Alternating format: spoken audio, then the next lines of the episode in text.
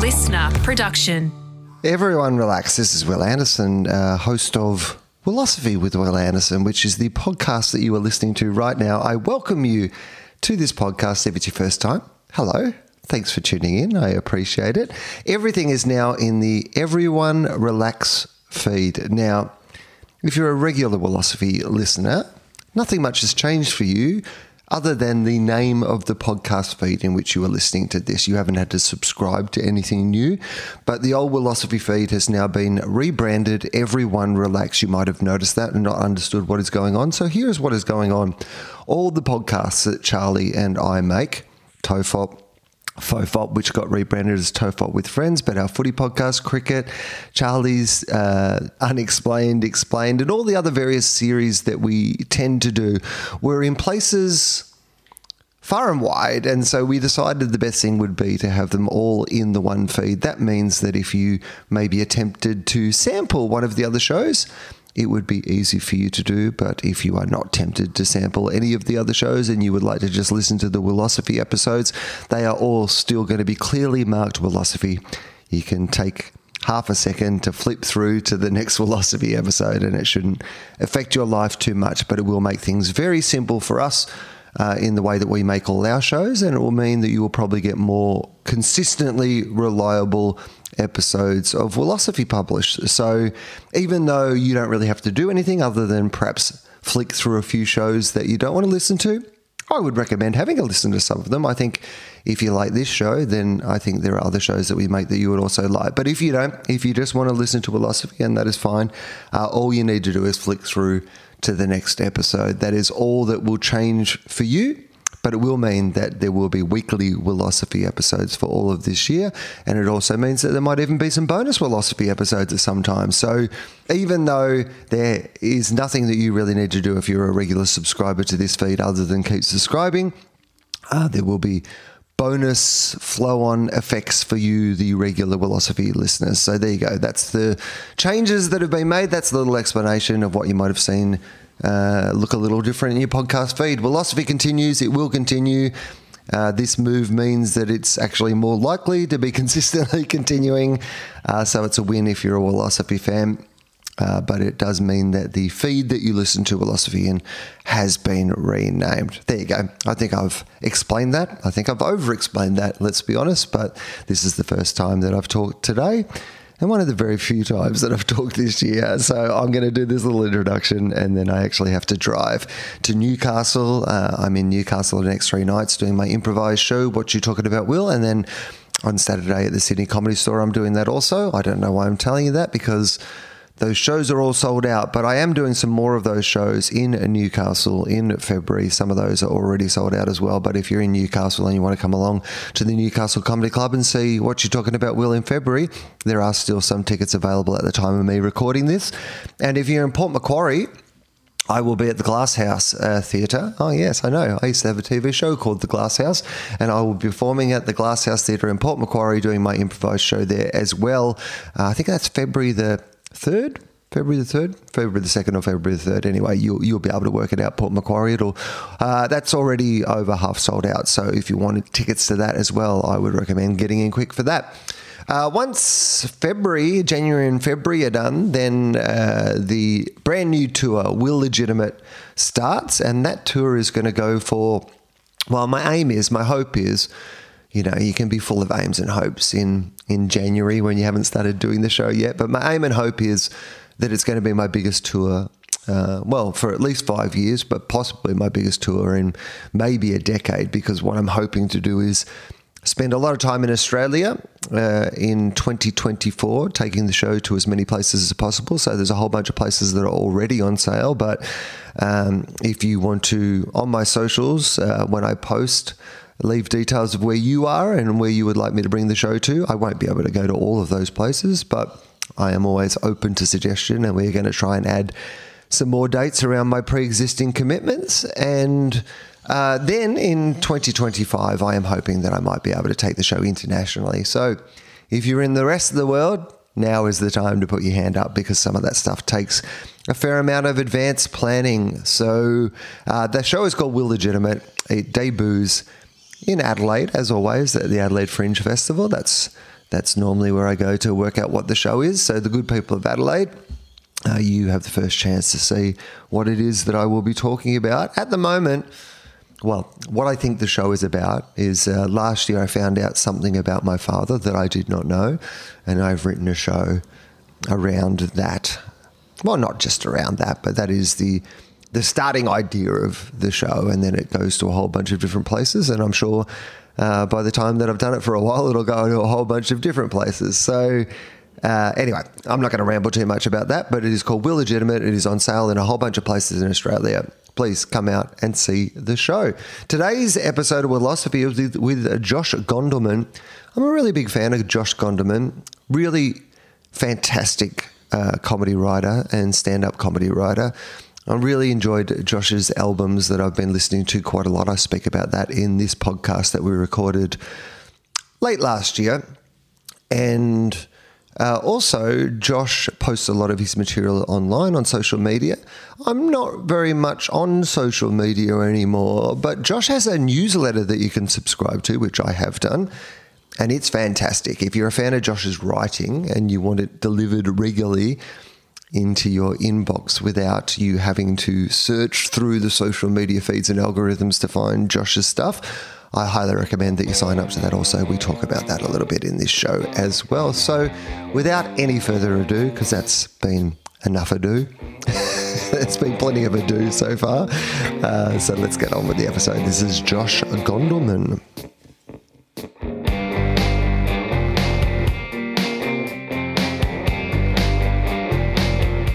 Hello and welcome to Wilosophy with Wil Anderson. I'm Wil Anderson from the title of the podcast, and this is how the show starts. I ask my guest who they are. So, who are you? Hey, thanks for having me. I am uh, Josh Gondelman. I, we're getting deep already. Who are you is like such a heavy way to start. I uh, I'm a comedian and a comedy writer. I, I'm a I'm, I'm a husband. I'm a father to an elderly pug and also a grandson to that pug. um, yeah, I but that's me. I'm a from from the Boston area originally. I've lived in New York for a long time, and I uh, write and tell jokes. Do you know my favorite thing, Josh? Is is not. It doesn't really matter what people say to that question, but I love how they answer it mm-hmm. because how they answer it just says so much about them. And here's what I got from you. Firstly very polite, good manners, said hello to everybody, you know, welcome to the show, didn't just jump in. Secondly, really gave me a lot of information. Oh, yeah. like, I'm very talkative. I will go, I'll go along on any question. You asked three words, who are you? And I was like, oh, I've written a book about it. You're going to hear it now. Um, well, thank you for doing the show. I really appreciate you being on. Like, I first this, I, this is the first time I believe that we've had a conversation, well, face to face. I think that's probably right. Yeah but uh, I first met you online, but ca- became a great fan of your stand up albums. I've been oh, going through you. a period of time where I love I've, uh, comedy specials, like filmed, you know, recorded, you know, specials. I, there's something about watching somebody on that big screen. I think partly because, and I've done that myself, by the way, which is that if you're going to do like go to the effort of filming a show, then you do it in a big theater yeah, and yeah. you make it a big spectacle, and it, it seems that you should do that it loses something of the comedy experience to me. And so I've been going through a period where I've been diving back into the world of comedy albums recorded in smaller clubs with a better rhythm for comedy, just much more enjoyable to to listen to and to anyway, you've got a bunch of comedy albums that are available. They're all fantastic. You're such a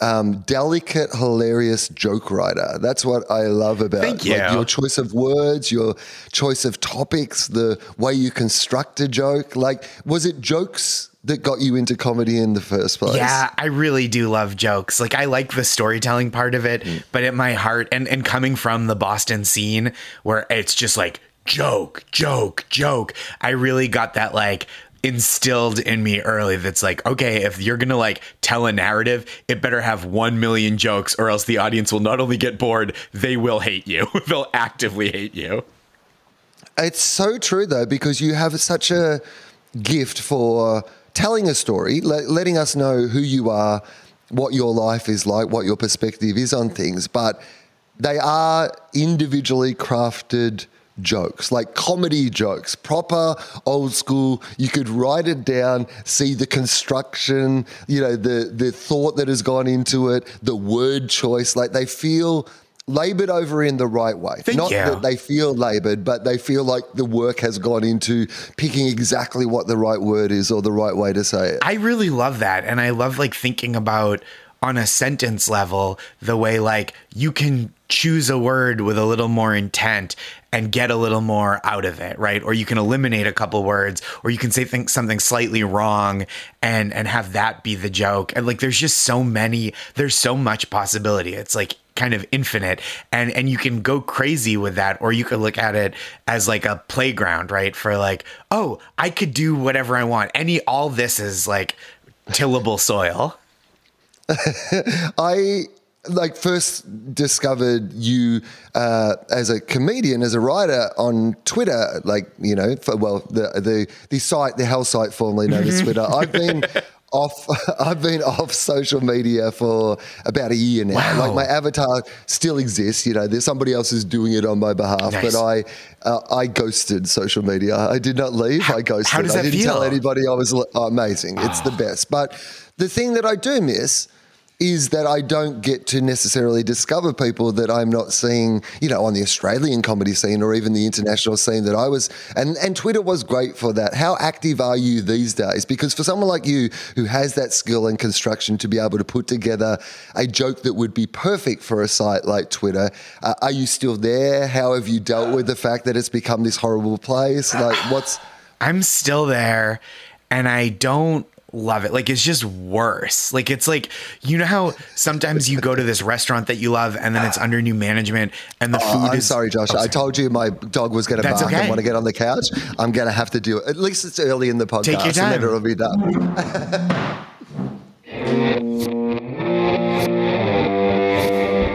Uh, regular listeners to this podcast know that at some stage in every one of these shows, there is a period where I have to stop doing it to help my dog, who is an elderly dog, up onto the couch. How- she can't how get old is the your couch dog? anymore. Well, she's just about to turn 13, Mm. but she's a French bulldog. So for French bulldogs, that is right that's that's, that's like elderly. record Yes. setting Yeah, that's right. She might. There might be a news story of like, what is it secret? One sip of whiskey every day and a cigar on her birthday. never, never stop smoking.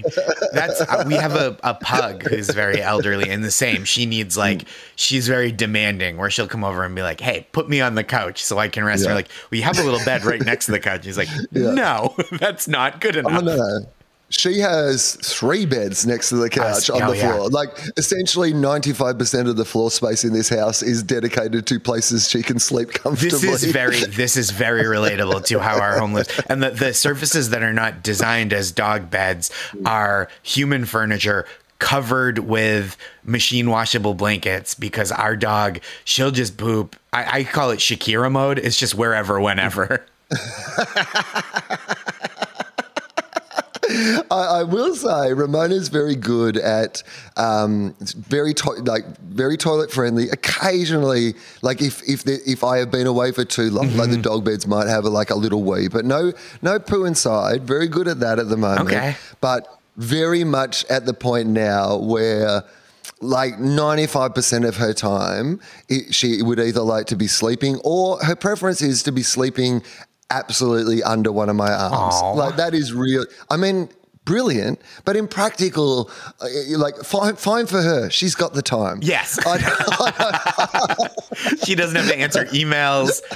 She doesn't have to run errands. Yeah. I've, I've learned to do a remarkable amount of things one-handed. So That's so sweet. uh, anyway, what, what, what were we? Oh, Twitter. We were Yes. talking about. Um, yeah. So are you still there? Are you still like writing jokes for it? Like, I'm still there, but it because I do still feel like it's useful for certain like uh social um interactions, certain like professional connections, uh and like promotion for stuff, but it really like I still will post a joke occasionally and it just feels like it's less like it's a worse crowd. Like the room is worse, you know? Like it's like you go certain amount of time. I was gonna say like at a restaurant, right? You go to a restaurant, it's under new management, you go back, the food's still bad, but you keep showing up because you like wish it were the way it was. But it's also like you go to a comedy club that has gotten worse in quality and you go, Oh, I used to love it here. They used to the audiences used to know me and know what I'm here for. And now it's like just brutal. It's like going it's going into a papered room, right? Everybody's in on free tickets. They're already drunk. It's tough. uh, but it does suit your style. Like so that I mean again, we're going to talk about your life and all these sort of things. Sure. But I'm just so interested in your comedy at the moment because I've been listening to so much of it. It's actually been uh, this will you don't need to know all the details of this, but life's life's just been a little challenging for me of late. And the part of uh, you know when I originally got, became a comedian, part of it was because I just loved comedy, Yeah. like in its capacity to take me away to a different place or like and and your style and your rhythm has been very comforting to me Oh, like i've you. really enjoyed listening to you listening to the way your albums are crafted the way the stories are crafted can you I'm just curious. I don't know. I never know how much people are curious about things like process, but I'm super. Me too. Oh, I'm like a, I love talking So- craft. I'm a freak about it. Yeah. Good. All right. Well, that's great. So, because I do, and it's my podcast. So let's Yeah, talk you're about. calling the shots here.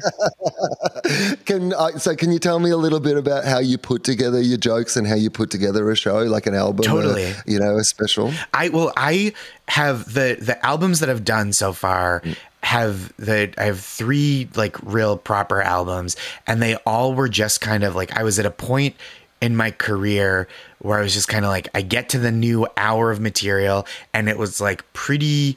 It would feel like. Oh, I think I've had all the thoughts about this part of my life that I'm going to have.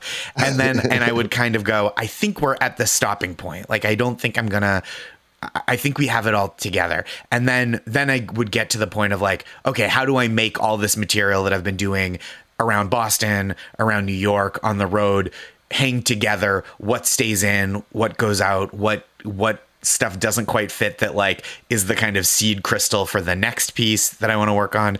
But it's uh, and the last one I recorded in 2019, I think. And and I'm in a slightly different place in my career than I was then, where now I think I could do a little more to shape something. Like I think this new hour that I'm hoping to record soon feels a little bit more of a piece and a little more thematically unified. But back when I was doing the the albums, the hour was just kind of like this is the new this is the new hour since the last hour and it doesn't make sense to not record it you know and build up a second hour that what am i what am i doing i'm not doing two hour shows so so it helps to like put it down and be like oh i'm gonna leave this behind and hopefully you know do it do some of the material until i've grown from that um sourdough starter enough that i can i've got a new loaf is that does that make sense Uh, what? Yeah, that makes absolute sense. But there is still a, a like I mean, particularly you know those last couple of albums. There feels like there's a really consistent through line. Like you, you could imagine they were conceived as an Yes. entire And- piece. even and I I think I've back justified. That's kind of mm. what it is. It's like I'm writing, I'm like kind of stewing on the same stuff, and then when I get that hour together, like as it kind of fills in, then I kind of impose the structure on it, right? Like I I've never sat down and gone like my next hour is what it's like to be like newly married. That's what it is. But I'm going on tour. I'm like having these new experiences. I'm this is what I'm thinking about, and, and then I go, oh, okay, that is what this was, and, and I'm so I'm always like really um impressed when someone goes oh i'm i'm going to start off and call my shot. Like uh, and, and i don't know i've never talked to him about it but like it seems like someone like mike birbiglia whose work i love and who i've always super looked up to starts off from a position of like this is what my next show is going to be about. Or at least very early on it becomes that. And i don't decide what the show is about until the show has told me what it's about. Be- but being like oh i'm listening to me and this is what what it was. So that's kind of the overarching structure. Um but it is really like it is that that interstitial like the cartilage comes last and it starts off as like a joke and a joke and a joke and a joke. And then I go, oh, I've got 12 minutes that's all about this. And it actually, when I do that as part of this hour, it actually feels like that's that is the thematic antecedent to this other seven minutes of stuff. And then I start building it together. So it feels like you're watching a guy talk about his life and his thoughts for an hour instead of just a joke and a joke and a joke and a joke. So it's all, you know, it's a little bit of um, three kids in a trench coat. well, here's here's what I would say is there is a use of language, the language of comedy that I find, you know, so comforting to listen to uh, in the way that you construct it. That implies to me that you grew up liking comedy, but that might Yeah. not be true. Like, Oh yeah. did you? I Yeah. did. And I'm and like you said, like like you're saying about yourself, I think there are people who are who come to comedy that are not fans of the medium and just kind of are like, "Oh, this is something I can do." But I do really like it. Like I I grew up listening to comedy albums. I remember um my dad was a member of the whatever it was like the BMG Music Club where they're like we'll send you uh, uh 47 cassettes or 23 CDs for a penny and then you pay 1 million dollars in shipping and handling. And uh so we did that and my dad was like okay do you what do you what do you do you want a couple? Like I can't I'm not going to listen to 47 new CDs this month. And so I would occasionally ask for some music stuff but like I I remember getting a bunch of comedy cassettes and like he gave me some advice. That was like oh I think I think you'd like this. He would play like Smothers Brothers records in the house and uh I I but I would go you know, I, I got really into, I, he got me into, and this is so fraught to say now, so we don't need to really get into it, but like Cosby is one. Bill and like, Cosby, yeah, yeah. and like early Woody Allen, like that stuff that was really formative. But then even, I mean, stuff that like people that were powerhouse stand-ups that now you don't think of quite as much. Like I had an I had Ellen DeGeneres's comedy album. I had um, Jeff Foxworthy's "You Might Be a Redneck" album that that like launched him into that was like went platinum. Um, was how big his stand-up was, and then uh, Carlin obviously is like everyone, you know, that's not breaking any ground, but like I really did. I listened to it. I would like listen to it with friends. I had Adam Sandler's, or we would listen to Adam Sandler's sketch comedy albums that were so dirty. And we were really young and, and all my friends would one by one, excuse me, get Sandler's albums like confiscated. Mm-hmm. Because they were like one adult would hear like four seconds of it and be like, "Oh no, no, this is poisoning you." the Cos- get- go back to Cosby. Oh, yeah, yeah, yeah, sure. There'll never, there'll, there'll never be something with Doctor Doctor wrong with Doctor Cosby. No, The- I mean it the- really felt that way at the time, being like, "Oh, this," like my dad being like, "This is something I can show to my like whatever ten year old son, and I can just give him the cassette and like let him enjoy it, and we'll talk about it later. I don't have to worry about what he's hearing on there." And now it's like, "Oh boy." I mean, it's so like uh, there is a, a knack that some comedians have of being able to Marie Kondo my comedy collections by their bad deeds, where I'm just basically like, all right, I guess all the Cosby stuff has to go. this no now. longer sparks joy. this sparks a different feeling that I don't know that we have a word for in this language. yeah, you've ruined my memories too now, Bill. Thank you.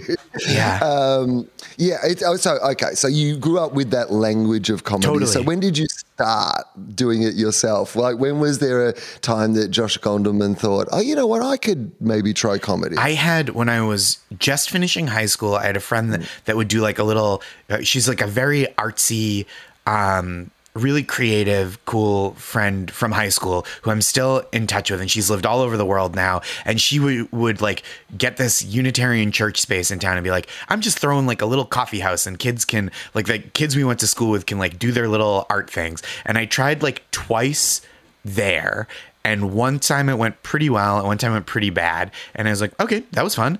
And then about a year later, two years later, after my freshman year of college, and I did, similarly did a couple things like an open coffee house thing on campus at, at school. And then by the time I was done with my first year in college, I had a, a friend, guy that I knew through childhood friends, who had started doing stand up, and he uh, was re- he's really funny, one of the funniest guys I know, and who since stopped doing comedy professionally is just like a very funny lawyer now, and um, and he. Our I, my my buddy Dan Levy, who I've known my whole life, plays in bands, is like just the, really great dude. Was like, well, Joe's doing it. What does Joe do that you don't do? Like you can do it. If Joe's doing it, like he knows how to do it, so you do it. And I like my one of my oldest friends like bullied me into starting. So we I started like I, so I called Joe and was like, "How do you sign up for this open mic?" And he was like, "Here's how you do it. Here's who you call. Here's what the deal is. You have to bring two people to buy seven dollar tickets and order." And I was like, "Okay." And uh, and then I was kind of off and running. So that was I was like 19 when I like started, and it was I was like bad, bad at first. Like it took me a while to get like to even sound like I was speaking in my own voice. I would talk like quieter. I, I just like didn't. I had no poise on stage, especially doing like re, like open mics in the city of Boston, where I was just like I don't know what I'm doing. And then after about a year, I remember being like, oh, I have enough jokes that I don't have to live in fear when I get up on stage. Mm. So was it like? But you were writing jokes. Jokes. Like a, it was still still like a similar style to what you would develop into. Could you see the seeds of what you would become in that original, or was it very different There's to what some, you ended I think there doing? was some stuff that that felt structurally similar to how I write now, like a kind of like early on uh, primordial version of that. But like the thing that took me a while was to be more like myself on stage, which I think is like really something that I try to bring out. Like I I try to have a real gentleness to my stand up that feels very like welcoming to people and and it took me a long time to get to the point where I I thought of that as an asset and not like an impediment to making people laugh. Yeah, because uh, it because it is a gentler style. But was that like representative of what your personality uh, ism was? I mean, I asked that leading question, imagining that it is the case. But like, yeah, was this like what Josh was like off stage? That you were yeah. that quieter, more gentle person? Yeah, I'm like a pretty soft guy um, and, and it like coming up in the scene that i did i think one thing that it didn't really necessarily prize a softer presentation or like a a gentler set of subject matter or whatever but i do think it really helped me marry like my disposition which is like extremely friendly. And that's when you know how you'll you'll meet somebody like a friend of a friend and they'll be like what's your comedy like? And you go like mm. that's not a question. Like what answer do you yeah. think i'm gonna give? And i say i now i just say friendly. I'm like it's pretty friendly. Yeah. like it's like come on in. And so the the like coming up from boston where people mm. just are like joke joke. And like you know, hard hitting, sometimes dirty, always often very fast. Um, getting starting there helped me figure out how to like fuse that with my like natural disposition which i thought was really cool because i do think if if i had grown up somewhere with maybe or come of come of comedy age in a situation with more experimental comedy i might have it might have ended up gone in a different direction um, maybe I would have been less traditional in terms of presentation, but I do really love like a kind of very standard comedy presentation that is like infused with the opinions and style and personality of the the comedian. I agree and I think that's what is appealing about what you do is that it has like this structure and style of something that perhaps is just slightly off like you know uh, you can see that influence of that harder edge joke or those harder edge topics that is that underlies it because it's not like when you say your you know that your maybe your comedy is friendly that might imply to people that it is without edge or that it is without you know um, like a, a, sharper comic perspective mm-hmm. but those things are within it. Thank like you. maybe sometimes disguised within it, but they're definitely there. I mean, that is something I really try to do, right? Like, mm. I really want to welcome people in, but not like, I don't know. I think a lot uh, about the idea of like, be like optimism, which is I do I think I identify as an optimist, but I think to identify as an optimist, it doesn't mean you think everything's good. It just means that you think that you know that things are bad and you think that they can be improved. You think there's potential for improvement, right? Like um because if you to look at the world and be like this is good, I would call that like delusion more than optimism. but to look at the world and be like I think I think there's something there. Um, is like there's a kernel of something we can save here. Is uh, I think like an act of of hope, and so I really try to have that in the comedy. But like, you know, I, I the idea of going out on stage and being like, you know how everything's good is like not only I mean, it seems like an almost impossible task, but certainly not one that I feel interested in undertaking. yeah. Every, you, you guys ever notice that the world's fine Yeah. and there are no problems? Boo! That's me to me immediately after. Runs into the audience, Yeah, boo material. from the audience.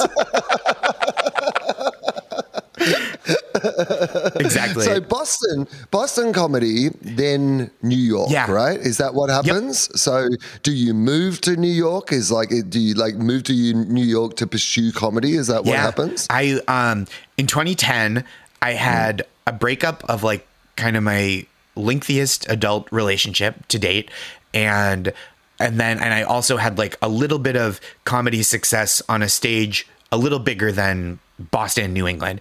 And and those two things made me kind of go, okay, now is the time. Like if I'm ever going to leave where I'm from and the the where I've grown up creatively and where my friends and family are, now is the time to see to take to kind of roll the dice and go, is there something in this field that I can seize onto or, or build for myself?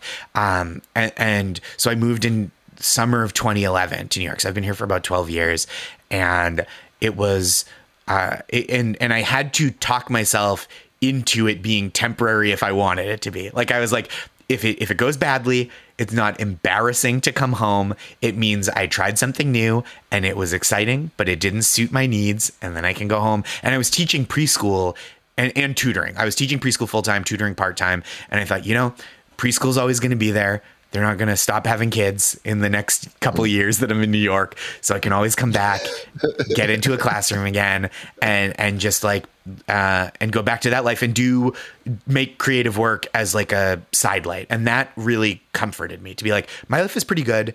I think I can do this other stuff, but uh, if it doesn't work out, if I'm wrong, then I'm not like a loser, and I'm not cr- like crawling back with my tail between my legs. But that's an incredible level of perspective to have for a young person, like to set realistic expectations about, like, ordinarily when people, you know, pack up their bags to, you know, move to Hollywood or to move to New York to pursue their dreams, they do so with this idea of, well, it's all or nothing, boom or bust. If it doesn't work out, I'm a failure. And yet you seem to set these quite, you know, emotionally uh, and intelligently realistic expectations about what your experience may or may not be. Like, is that in, intrinsic to your personality? Was that something that you had to coach yourself into that position, or was that maybe just something that you needed to, you know, think through to give yourself permission to take the risk in the first place? I think it was a marriage of all those things, right? Mm. Like it came to me pretty naturally to like think through, but it took the time. Like at first, I thought I'm going to move to New York. And then I would think about the people who I knew who had moved and really taken off. And I go, wow, maybe I can do that. And then I thought about the people who came back, and I go, well, I don't want to. Um, I don't want people to look at me weird. And if I come back, and then I go, well, I don't care. You know, like when people move back, I go, it's if it's better for your life, it's better for your life. And so it took all the kind of steps to process it. it I didn't like start off from the place of like, hey, everything's temporary. Que sera, sera. I really started off from like, I think I'm going to give it a shot. And then I was like, well, what does it mean if I fail? And then I was like, oh, it just means this wasn't, this isn't going to be the long term path that I'm on. And I, I like made peace with that. I had to make peace with that before I moved. But I think I had already kind of dedicated myself to like, I'm going to quit my job in June. I'm gonna I'm gonna save up. I'm gonna get ready to go. I'm gonna start looking like I'm gonna start telling people I'm moving because there's no that's humiliating, right? To be like I'm going to New York City, and then like three years later, people going, "Hey, what happened to that? Like the thing you were yelling for eight straight months." Like, that I would have been embarrassed by. But then I, I really had to like paint myself into the corner to go, but then allow myself infinite grace to come back if I needed to. So, is that something that you've been able to repeat throughout your life? Do you still take that attitude into opportunities now? That idea of, well, I can try it. And if it doesn't work out, then that is like something that I can reconcile myself with. Yeah. I think that, and I think that is the kind of gentle version of like doing it for the bit, right? Because the the like more extreme version is like, yeah, I'll do this dumb thing because it'll be funny, even if it goes badly. And I have a, like a, a little of that still, although like being being married and having like a, a the a late 30s physical body there's taken a little bit out of like oh whatever let it roll. There's just like some stuff that is off the table at this point. But it is i do really try to get to the point of like i you know when when when i'm presented with something i i really do take a lot of comfort in the thought of like how bad even worst case scenario how bad can it be and and most of the time when it's like a career choice, you go, oh, you just regroup and you realign. Um, excuse me, that's like not the stuff that is terrifying to me anymore. So that's nice. Was there uh, like I mean, because the other thing is, like, I mean, you're a human being, mm-hmm. and like the truth is that if you're out pursuing a dream and a career, that you know, we, we, we all react like in a human way to these things, to successes and to failures. So, like, you can rationalize it as much as you would like yeah. to, but you're still an emotional human totally. being who suffers the slings and arrows of, you know, what our life might present to us. Oh, yeah. So, how do you like how do you balance those things so that you know that you're emotionally responding in the right way to something and intellectually responding in the right way to oh, something? that's a good question. I mean i do try to give myself like leeway to stomp around and feel crabby if i'm disappointed. But it's it does also i will with certain kinds of things still, and this maybe contradicts myself, I will still try to like insulate myself from certain kinds of failure that I've recently felt, especially where I go, you know, I tried this, it didn't work out the way I wanted. It was a lot of work that kind of led me down a trail of heartbreak. And like, maybe that's maybe I'm not ready to get back on that horse again. And, and, so I do think of it as like kind of crop rotation, right? Of like, oh, I tried to pitch a project, like I tried to invent a project in my brain and pitch it, and that didn't go. And it was like a two year thing that I I learned a lot from, but ultimately was like. Whew, oh man, bummer. Um, and then I go, okay, well, I'm gonna go. I'm gonna focus on like doing my going to a job and doing that and creating stuff. And then you get burnt out at a job maybe and you go i'm going to work on stand up now because that's something that i can bring to individual audiences at a time and and feel like you're growing and changing the act day after day. And then you kind of get you know you reach a point with a stand up where you're like i guess this hour is done. And then it's like ooh, maybe uh, maybe I'm ready to like tackle this other kind of thing again. And so I, I think like everything having its season is really helpful in the practical way. And then in the emotional way, it is like you it, i think it takes time i do have to do a little bit of that like licking my wounds and regrouping and and usually i will try to like get a small win on the board um you know it, it, it i really feel like as a a person who's in like a wonderful I, I my wife is wonderful i'm in a great marriage but i do feel like i do the career version of like you have a serious breakup and you just try to get laid. And it's like but that is like a like a creative project yeah. you know where it's like okay this big thing didn't work. I'm going to try a small thing that i know i can do or that i have a hunch that i can do because i've done it before and i can do just like to get a win on the board. I like really believe in that of like getting your groove back I it's so funny. I was backstage at a gig the other night and it was it was funny. Somebody was doing the a young person was asking somebody in the room for advice, and they were giving the most cliched piece of comedy advice of all time, which is open with your second best joke and mm-hmm. finish with your best yeah, joke. Yeah. Right? That was literally what they were saying. Not a bit, not the worst not piece advice, of advice right. in the not world, profound, honestly. but it is it's practical. No. But you know, when you're first starting out, not a bad way, but that added something to it that I absolutely loved, which was that if after your second best joke, you know, you've done a few more jokes and it's not going well, that, like there may be no reason to save your best one for last. You might want to just you might, you might, want to just drop it in and have a win. And I was like, you know what? That is also a good piece of advice Yeah. because occasionally, you know, there's, there's no point saving it to the end if the four minutes beforehand Yeah, it's just to cricket, cricket, cricket. That's so funny, right? Like, what is because there's there's so few art forms you get more instant gratification, and what they're like is like, is there something smaller than an instant in which you can be gratified?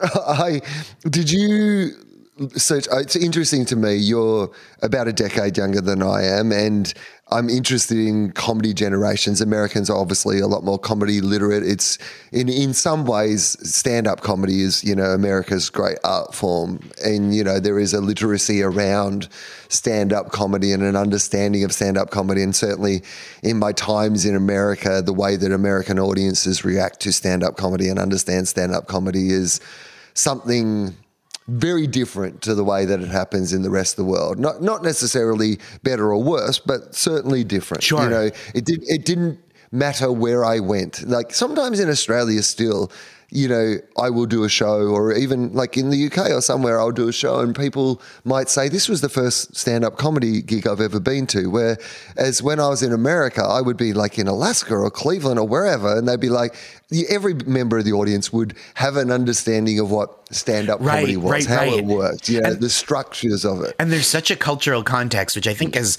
changing that like even if you don't go a lot you've like seen it represented so much and you kind of know the the put like people know two drink minimum even if they've never been to a comedy Yeah. club before the first time they've been to a comedy club they know that that's like what they're gonna they're gonna get hit with that probably and they know like you know, you, you know the little tropes that feel so American. Try the veal, tip your waiters, like all that stuff feels so encoded in the pop culture um, and art, art, artistic cultural DNA in America present day. And I think even just the fact that comedians hosted, you know, major talk Mm-hmm. shows and comedians hosted the Oscars, and there was this idea of comedians and how comedy worked as part of it. But did you have that, and like when you started doing comedy, you know, did you have a set of rules by which you guided, like, you know, like that, you know, like that one I just mentioned? Yeah. Were there little things that you believed at the start or that you were using as guideposts at the start? So I started, as I imagine you did, in a pre-podcast era, and I think that really changed things. Starting to do stand-up before you could hear people talk about mm-hmm. stand-up like this all the time, and so I really learned as I went. And I think, like in some ways, being uninformed about how it works from the inside, only having seen it from the outside, was um I felt it, there was a little mimicry at play because I didn't have instruction and I was just trying to build this machine from looking at it. Like it's like trying to build a car by walking around a car and then going like, okay, um, I, I think I, I've seen what it does. I've seen what it looks yeah. like from all angles. Um, I'm going to try that. And, and so I do yeah, think I'm going to guess what's going on Yeah, yeah, inside yeah, this yeah. metal shell. right. I know the effect of it, but Yeah. I, I guess some kind of engine mechanism, but like we're really winging it. Um, which I think is like there's this beautiful metaphor for um uh that this is like a, this is God, this is so fucking pretentious. That um in a Dave Eggers wrote an introduction to a, a, a one edition of Infinite Jest by David Foster Wallace, and he said like reading that novel was like trying to figure out how someone built a spaceship, right? Because it was like it's like nothing else, and and so I don't think it's quite like that because it is something that everybody's seen. It's such a common thing to have seen, but I do feel like it is the like workaday version of that where it's not like you're trying to to analyze something spectacular that you've never seen before but it's like oh i've watched a hundred i've seen so many hours or heard so many hours of stand-up comedy and now i have to try to build it from the outside. And uh and so i do think there was like a lot of kind of like taking a stab at like reverse engineering it. And then and now people hear everything and they're so inside it that i think like maybe you lose a little bit of that fumbling in the dark that like gets people to uh, a place of like coming at it from their own point of view. I, I wonder if that's Yeah, true. I- i'm not sure. I mean, it's probably a combination of all those things, but it's a topic I am so fascinated by Yeah. because one of the things that I miss about like you know the open mic scene uh, you know as we would have called it in australia back when i first started is the things that people who've only been doing comedy for six months firmly believe are absolutely Oh, true yeah. that, that absolutely were not like you know those things that are the myths that are like religions that are passed from one idiot to another idiot like you know as these you know real laws of stand-up comedy whereas these days because of as you said so many places where people can hear you know professional comedians talk about comedy that perhaps some of those you know, we live in the more scientific age Yeah, yeah, where yeah. you know there is more actual knowledge, Less- fewer leeches. and suddenly these. That's right. But I miss a little of that because I loved nothing more than a firmly held idiotic opinion about Well, something. there's, I mean, even I, I think it's still kind of old school because there's in where I'm from and like the Boston scene, there were a lot of like rules and regulations that don't necessarily exist other places. Like in it, this is almost every gig you would do in Boston, you were expected to like keep your own time. Like instead of meaning that like for for listeners, like you know most places now, if you're on the road, if you're at a club in New York City, certainly they they give they flash a light to say like you have X minutes left in your set. And in Boston, especially as an opener, you're you know or a middle act, you were expected to know how long you'd been on stage and how long you had left, but also you were expected not to look at your watch too much. So it was like this weird tango that every other place in the country had figured out. Like you just have someone shine a flashlight, you flick it twice, and then you know. But like I was out doing like 30 minutes, you know, as a as a feature act, middle act on a show, and just being like fumbling in the dark, like looking at my wrist every three minutes, and that and like was like that was one of the the customs that was that like felt like um it now feels like uh you know sacrificing um sacrificing a, an animal for a religious purpose where you're just like oh we don't have to do it like that we could just wait till it rains It's it is so interesting. That's why I love going from place to place. One of the things that I found most fascinating when I first went to America and was on the road, you know, doing these shows was this idea that you would be very familiar with, but maybe the listeners are less familiar with, which was this idea of the check drop. Oh, at the sure. End of the show where you're at a comedy club and like ten minutes before the end of the, the like the headliner's set, the person that you know like people are meant to be you know the you know like in the way that the comedy night rolls out the you know the performer who is the feature of the night who is doing the longest who is probably the most experienced who you know theoretically is probably the funniest person on the lineup that as they are building to a climax of their act, there is this inbuilt tradition in these road comedy clubs that everybody gets their check to pay for their mm-hmm. chicken wings and their drinks. About at the exact moment that you would be winding up into the finale Yep, of your show. absolutely. And you- were like, how did this become a thing? Yep. How did this slip through? This doesn't seem this doesn't seem the best way to do this. and it's like where the art form of stand-up comedy not to be too pretentious about it intersects with the realities of the service industry and the hospitality industry right where they're like we need to we need to turn this room over that's what it is mm. right that's all it is they go we need to turn this room over for the late show and or we need to clo- get people out of here so we can close up so mm. instead of waiting till the show's over to give you to give people their checks it happens now that's the reality Yeah. of linear time Yep, we're done now. So Yep. we, you, you, it was all well and good. You'll just have to deal with yeah, this. yeah. This We- is the practicalities. we're ushering we're getting ready for you to leave that's what it says and we assume there is no better way to do this, and they don't do it differently everywhere else in the Right. world. Or, or if there is a better way, I mean, this is a very American uh, attitude. If there is a better way, we don't care to know about it. no, exactly. La la la Yeah, yeah, la la la la. this is our way, and people have got used to it. This is what we're doing now.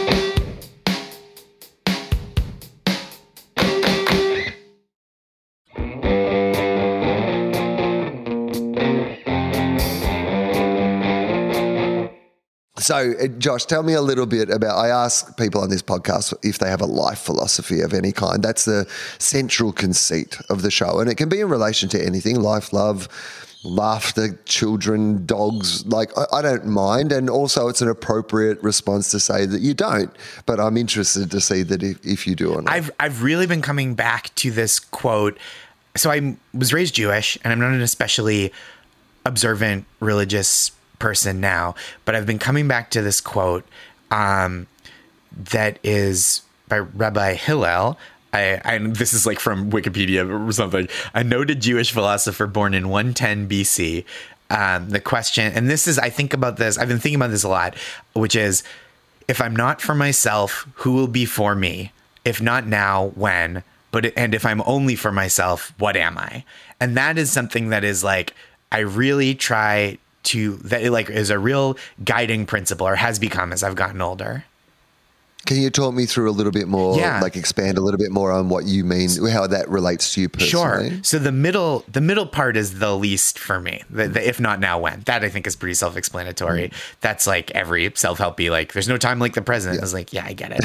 Um, but the the first and the third, I think, are really pivotal for me. That if I'm not for myself, who will be? Right. So that to me, that is like you have to stand up for yourself. You can't expect.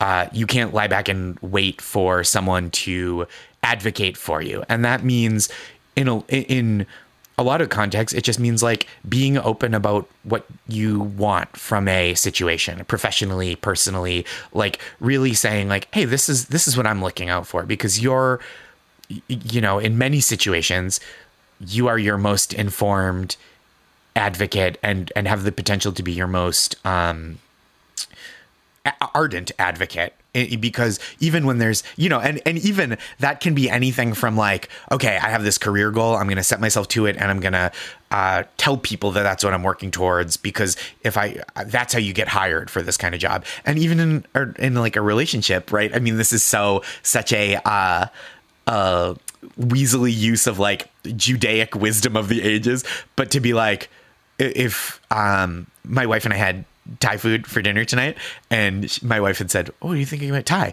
And if I had not wanted to get Thai, then I could just say, "You know, uh, maybe we could have that later in the week." I'm like not really in the mood right now. Instead of just being like, "Sure," as if that's the only way um, to do it. You know, uh, to not treat everyone else's like first whim as how you have to live your life. And then if she had gone, oh, but I really am, I think a spicy soup would really help clear my sinuses, I would go, great, let's do it tonight. You you clearly want this in a way that does not bother me, and I'm happy to do it.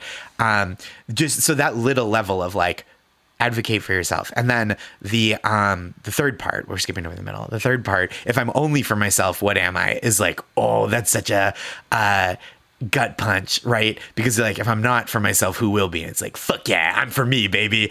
And then it's like hold on wait. If that's all you're doing like like what ki- what are you? Is like so withering. And um the uh and i think that's really helpful to think about of like what am i? Like what do i stand for? Because you can't just stand for yourself. And so it's like what am what am i what do i believe in that's bigger than me? And and that is like a question that i am like constantly trying to be asking myself what am i what can i do that is for others that shows generosity or principle or effort or, you know or or um anything that is bigger than just like but i wanna.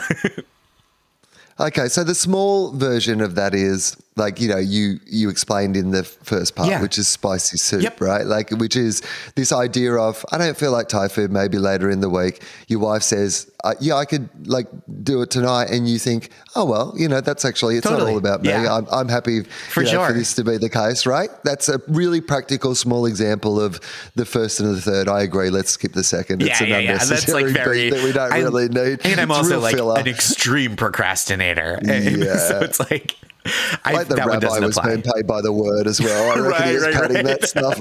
Right, All right, know? Rabbi Dickens, Yeah. tighten it up. That's the Boston impulse. Cut that middle Um, part. There's no punchline. Yeah, yeah, exactly, man. That's unnecessary. Tighten that up. You know, just get to the point.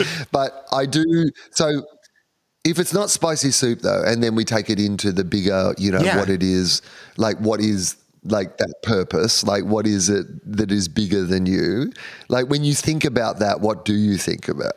I like, I mean, recently this summer, and I don't want to say too much about it with the negotiations ongoing, but like recently this summer, uh, just feeling like being really involved in the Writers Guild strike and going like some days I'm tired and I don't want to get up and picket or lead, you know, lead the chants. And it's like uh, on the on the picket line, and it's like uh, it's uh it's hot and it's it, it's physically tiring, and I don't know, like you know, there are days where I'm like, I, it would be nice to not do that, but I've really tried to rally effectively to and, and this isn't heroic it's just like a slightly bigger thing than spicy soup to go like Yeah. you know i think I this, mean, I, uh, Josh, I, I asked you. This is No, a no, safe no, space for certainly. you to talk about Um, this. Like, but it is it is like a real top of mind example of going like um this is this is a way I can be of service in a way that like I can give something to others right now that is maybe more meaningful than what I wanted to claim for myself on this given morning. And and you can't do that all the time. That's back to number 1 but like when you can do it like when you have the strength or the you know the physical fortitude or the ability or the resources or the the like social privilege or clout or whatever however you want to put it i think like figuring out ways to leverage that tor- for other people is something that's very meaningful for me to think about. How do how do you feel about this current time? I mean, it's obviously we're external observers, you know, in Australia to what is happening in America, particularly around the writers, but it's a broader conversation around creativity and the value that people put on creativity in society. And how do you feel more generally outside the practicalities of the the strike and the industry, but just on the value that people put on creativity? We went through a time in the pandemic where literally it was people's creative output that like was as important. Like, I mean, we talk about the healthcare workers and the frontline workers, and absolutely heroes, one and all, Truly. you know, those people. But also, everybody sat at home and watched, you know, movies and television shows and consumed podcasts or whatever entertainment, read books, whatever it might have been that they did to get through that time. They relied as heavily on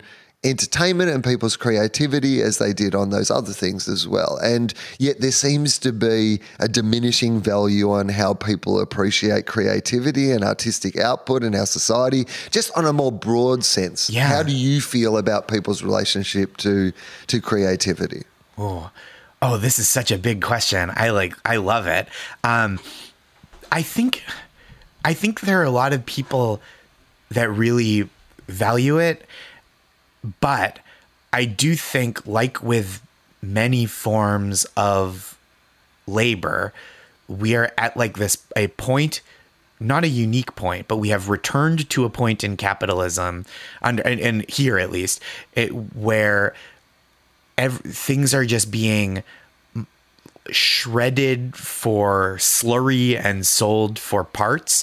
And i think like the people that that do this that do work across so many industries and so many important industries are being um devalued and divorced. Like not the the marxist idea necessarily of being alienated from your own labor but people are being alienated from other people's labor right? Like when you order something on amazon it takes so much they they make it so uh removed from the idea of like oh it gets there in a day. And you're like well how? Well you don't want to think too much about that. Um and so i really think that there's there's been this like big top down maybe not a conscious effort but like a very successful way to get people accustomed to unlimited access to all the uh, material comforts and pleasures that of of this planet with by tr- by keeping the like mechanisms and the toll of that like hidden behind a curtain. Yeah, I mean, the how is such an interesting idea. I mean, I think your insight into that is like really like uh, I was going to say your insight is very insightful, which is the most redundant thing to say of all time. But it, it like that, that that insight was so simple and yet so profound that it kind of left me lost for words for a second because it- all we would need to do to really like the hiding of the how is the issue that we're talking about most of the time the hiding of the how. If you had to explain to people, here is this new phone and it does these Yeah. things, and this is how we are able to get it to you for you know this price like this you know this thing is going to be delivered the next day and that is very convenient for you and this is how we can get it to you in one day and get it to you at this price your food is going to get delivered you know within 30 minutes and this is how we are going to do this if we had the, the, the hiding of the how is the thing that makes us complicit in the fact that people are being Oh, exploited. totally. And I don't say that as somebody who's like above it at all, right? No. Like no, we all we all are because they hide the house. they hide the how. I feel like the hiding of the how is like we're Yeah. gonna write. This is gonna be like our heavily researched, like our Empire of Pain, our um, Dark Money. This is we're gonna- this is gonna be big. Get ready, the New Yorker. yeah, that's right. Stop hiding the Stop how. hiding the how. Josh This is Wil the hiding of the how. book. but that is so much of it, right? Like I think that people want to enjoy all this creative work, and I think when probed, people, uh, especially because I think on the opposite end from that, right, of like all the entertainment in the world gets beamed into my home, uh, and I don't think about like. I don't have to go to a theater to do it. I, I- it's it's all on my TV. I can do it while looking at a different screen. Um, the it, the the other side of that are the way that like many people and like a lot of different mediums are like reaching audiences more directly and people are going oh i'm going to pay you money for this creative work that i like and value. So i think that like there's something there right? Like there's a kernel of hope where there are people so many people going like yeah i'm gonna this musician who i love may not have had a record out in uh, in a year and a half, but I know that if I pay them a couple bucks a month and I, I get to like have, you know, I get to do like an ask me anything or whatever, and I get to like hear an old demo, then when, then that gets them to be able to produce the new album, even if they don't have like a big studio deal. And I think people, when, and, and this is a way that like when you're shown what's behind the curtain, it gives you an opportunity to it doesn't uh it's a little less like looking at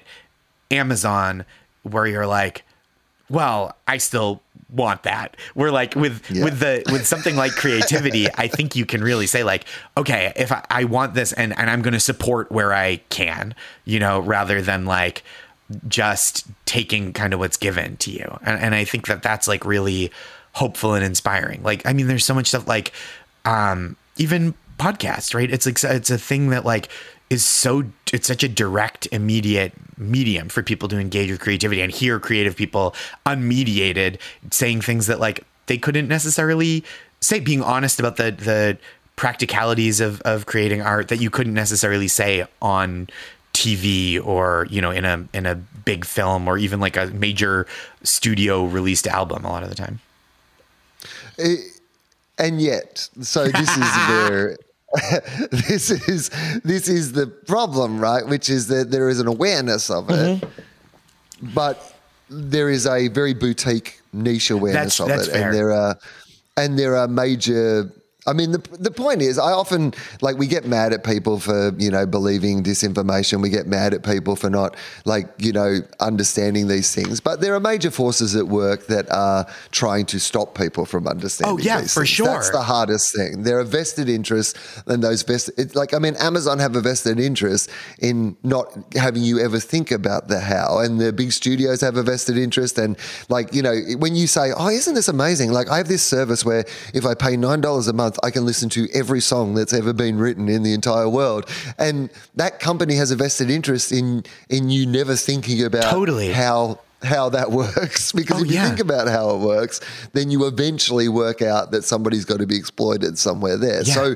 there is i mean you described yourself as an you know an, An optimist optimist, right, here it is. Here's where the rubber meets the road. and this and that was absolutely what happened i saw you you looked at the world Mm-hmm. you found a very optimistic take not an unrealistic take but just you saw you saw the optimistic part of it and you yeah. focused on that That's that the was a real demonstration of your hope. personality yeah Yeah. Oh, yeah. That is like very me. That's me all day. And it is, mm. but I mean, and, and I think there is the other thing, and, and I imagine you feel this part of it, right? Is like as much, as much as there is a pressure to treat any art like it's just like content, capital C, there is a real electricity and appreciation for like even live performance.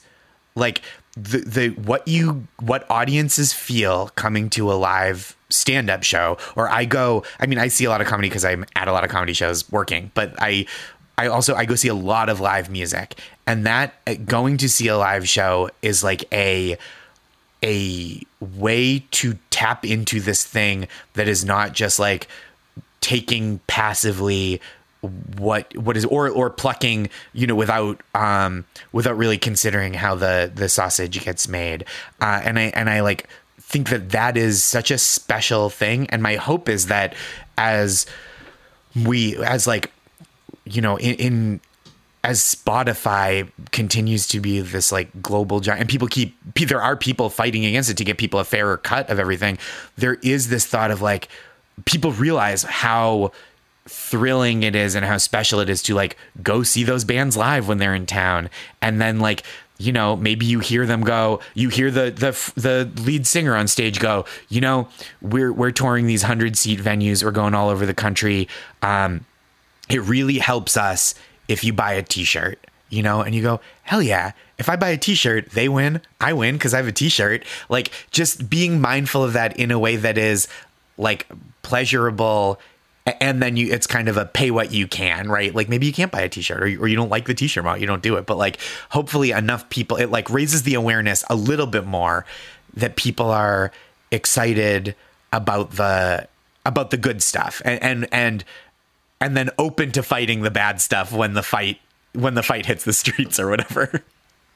I am interested in what you say about that because I think there used to be this real I don't know. It was it was almost uncool to be able to like tell people how it worked. I know. You know? Like you had to pretend that like you know like buy the t-shirt if you want, but I don't right, really, right, right, you know, yeah, like, yeah. We're even uncool to even have a t-shirt, yeah. right? Just like Yeah, right? oh, like that's commercial. That's like that's like monetizing, and it's like no man. That, I mean, in stand up, especially as an as an opening act, I like Mm. there are people that that pay. They're able to tour as a stand up because if they sell. uh five t-shirts a show on a five show weekend. That's 25 t-shirts at $20 per right? That's an extra $500 and that gets them the flight or the hotel or whatever it is that's not being covered and that lets them stay in the game. And like th- those wages you know opening act wages are often not good at comedy clubs and uh but it's like that kind of thing that those like economic realities i think people are I think pe- many people are more open to people who like go see, especially bands, comics at that scale are like because everybody's kind of feeling that crunch and a, a lot of the time, you know, like the UPS Teamsters almost went on strike this summer, and like United Auto Workers voted to overwhelmingly and called a strike against the big three automakers. So I think people really. My, this is my optimism of like people are being squeezed all over, but hopefully that means there's an increasing awareness that like everybody's getting it and that the band you're seeing at a place that's 200 packed in standing room that's not they're they don't make bono money you know they're not set for life like living in a mansion like, like uh the the members the surviving members of van halen What do you think about the supersizing of entertainment? This has been something I've been thinking about recently, which is so.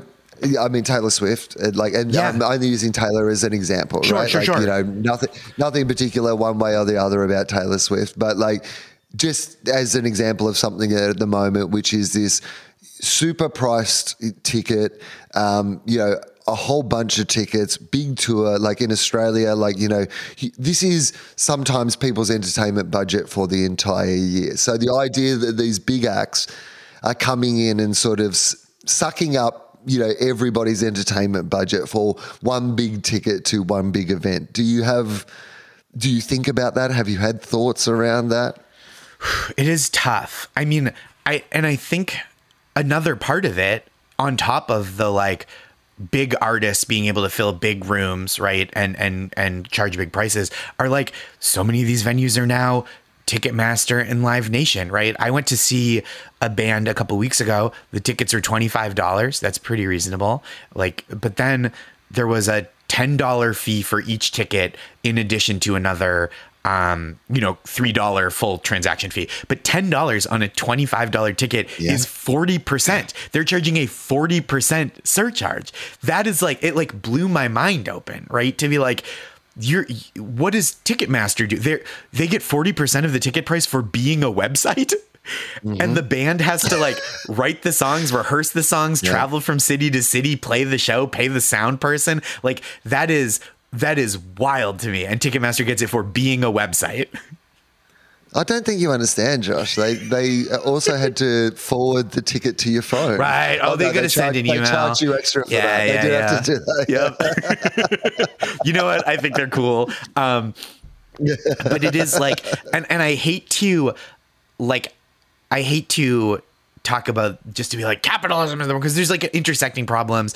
Um, but I do think that like these big these conglomerates and like I don't blame I don't blame Taylor Swift for playing football stadiums, but I blame whatever system makes it so hard to get the tickets, right? Like instead of instead of the biggest fans being able to pay face value for a ticket, there's now whatever percentage gets just gets hoovered up by bots that then flip them immediately for a 50% markup. And it's like that kind of stuff, like that kind of there's like the the primary ruthlessness of whatever live nation and then there's the secondary ruthlessness that's like a cottage industry of other people profiting off of those exploitable loopholes and it really like puts people in a tough spot to go see live music. And I again, it, especially it it does so much like she has so many young fans and it's uh and it's like a lot of you know young young girls and their parents going out. And i don't there's like no utility in me being like those girls should get into fugazi.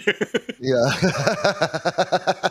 Because like they want to see taylor swift. They love taylor swift. And so yes. it, just like the the fact that there's like this whole parasitic apparatus that that for her to bring her music to people it's such it's so hard to opt out of so much of that. Like you can't there's no like and this isn't i know this is not her there's just no such thing as a diy football stadium tour right Uh, well, music, I want to talk to you just more in generally about the fact that you love music. Yeah. You reference music even quite a lot in your comedy. Yeah. There's been more than one reference to the Wu Tang Clan in routines of yours. which I love because I am also a white middle aged man. Mm-hmm. So, mm-hmm. of course, I love the Wu Tang yeah. Clan. How do you not?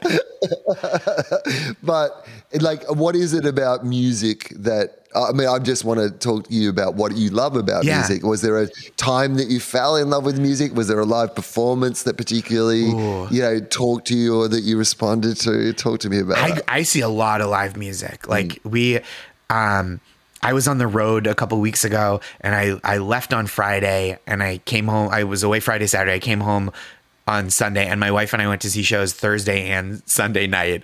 And then two nights ago, two nights ago, we went to see, we went to see another show and then I'm, I'm going to one without her next week. And I love, I mean, I listen to, I listen to a lot of music, probably maybe not more than any not more than like a ton of people but i definitely go out to see live music more because it is something that like gets me out of my head reliably. Like it, it, i like excuse me i like the feeling of being overwhelmed by the sensation of like being around people, hearing this like emotionally affecting music, stuff that I have uh, other associations with. I like going to see the opening act when I can, you know, when I have time and being like, ooh, maybe there's something here to enjoy.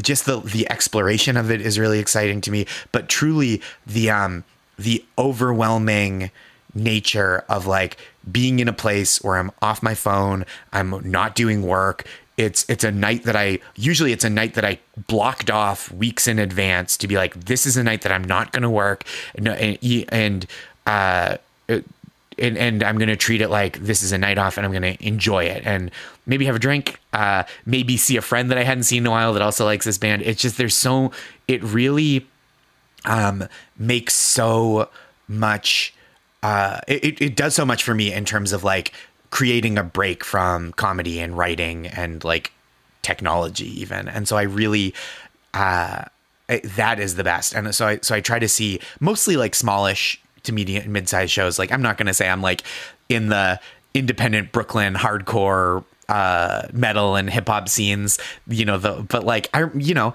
um as a kid, my uh my buddy Dan who I mentioned before would play like Elks lodges and we would go see like seven bands. And even even if I didn't like all the bands i was like this is cool. This is like seeing something that people are really getting into. And like there's a i don't know there's no mosh pits at comedy shows. Like right. it really does something to people.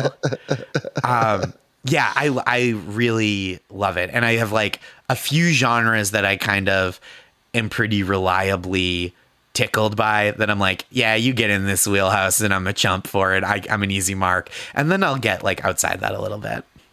Do you have a favorite music memory? Like, is Ooh. there something that you like? Is there one moment in particular that you just look back? Like, if you could go, if if there was that capacity to, you know, go back to that moment, I want to do that again. I want to be at that show again. I want to experience that moment again. Is there one that particularly comes to mind? Ooh, I there was a feeling that I wish I had more access to emotionally. I am from Boston, so I don't have a ton of access to my own feelings.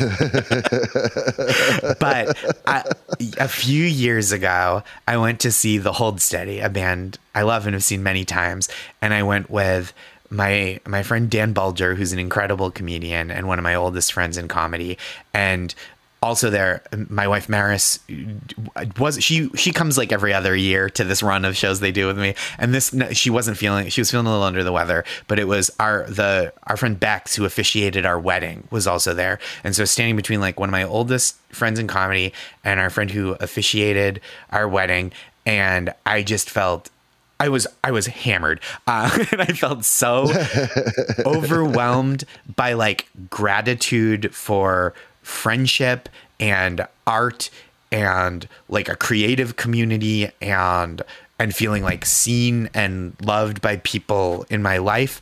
And then just getting to like hear this music that meant so much to me. And I was like so overwhelmed that I was like kind of like happy crying in the room and just was like man what a beautiful feeling. And and that to me is like the ideal feeling at a concert is like almost a spiritual like a whether it's religious speaking in tongues ecstasy or like a, a, the way people describe like a mushroom trip interconnectedness with the world around you. And that to me is like wow if i could if i could open myself to that feeling more often i would feel so much I would just feel like healthier, I think. I love the way you describe that. And this it brings me to, I guess, what the central conceit of this whole show is, which is like what we are and what life is about. Because like so I personally I'll just set the table a little Please. and then ask you the question that I'm going to ask you which is this like I guess that in a vague sense if you wanted to describe my beliefs about the world that they're like you know mostly scientific in that I don't understand necessarily the science myself, but I subscribe to the idea of trusting experts and trusting sure, science. Yeah, yeah, yeah. And that is the general guiding principle by which I live. So, like, you know, the, the vague sense of, you know, that we're probably just a biological accident in the corner of an infinite universe and a certain set of circumstances came along that meant that we are what we are and this is what happened. Yeah, and yeah. I'm on board with all this so far yeah, okay. But then you have that moment. You have this moment, you know, with your friends watching the hold steady, like, you know, having this sort of spiritual, you know, connection with people and the universe and with the moment and where you are, you know, literally hearing the music of, you know, humanity, like both in a practical mm-hmm. sense, but also in a yeah, more philosophical sense. And you start to think, what is the meaning of all this? Like, is there a meaning of all this? Like, is there something more than just the pure scientific, biological meaning of all this? And you have, as you've expressed, a cultural, at least Jewish upbringing. Like, the easiest way to ask this question as a starting point is, what do you think happens when we die? Because I think that's a good starting point for the broader conversation of you know what our lives are about. Like, Well, you- let's just start with the basics. Like, what do you think happens when we die? I my general feeling is just like mm. kaput, Dunzo. So, then why is life like this? I know that's a big. Oh, that is a one-two punch. I don't. Because I agree with you. I'm probably subscribed to the idea we were nothing before, we'll go back to mm-hmm. nothing again, right? But there is so much magic in in what you're saying, in in in you know the art that we make, the music that people make, the food that we eat, the relationships that we have as human beings that seems just beyond science and beyond, you know, that, beyond kaput. So Yeah. if you are a person who believes in kaput, as I probably mm-hmm. do as well, I'm then how do you explain the rest of it? Oops, sorry. I think I lost you for one second. That's okay. But- I was asking a very deep and You're saying, philosophical question. Yeah, yeah, perfect time to cut out. The- I, we got check dropped by technology. Yeah. but yeah, I just I'm interested in how you think about if you think about kaput as being the end result, how do you think about the magic of what happens before kaput? So to me, I think that gives life an extra magic.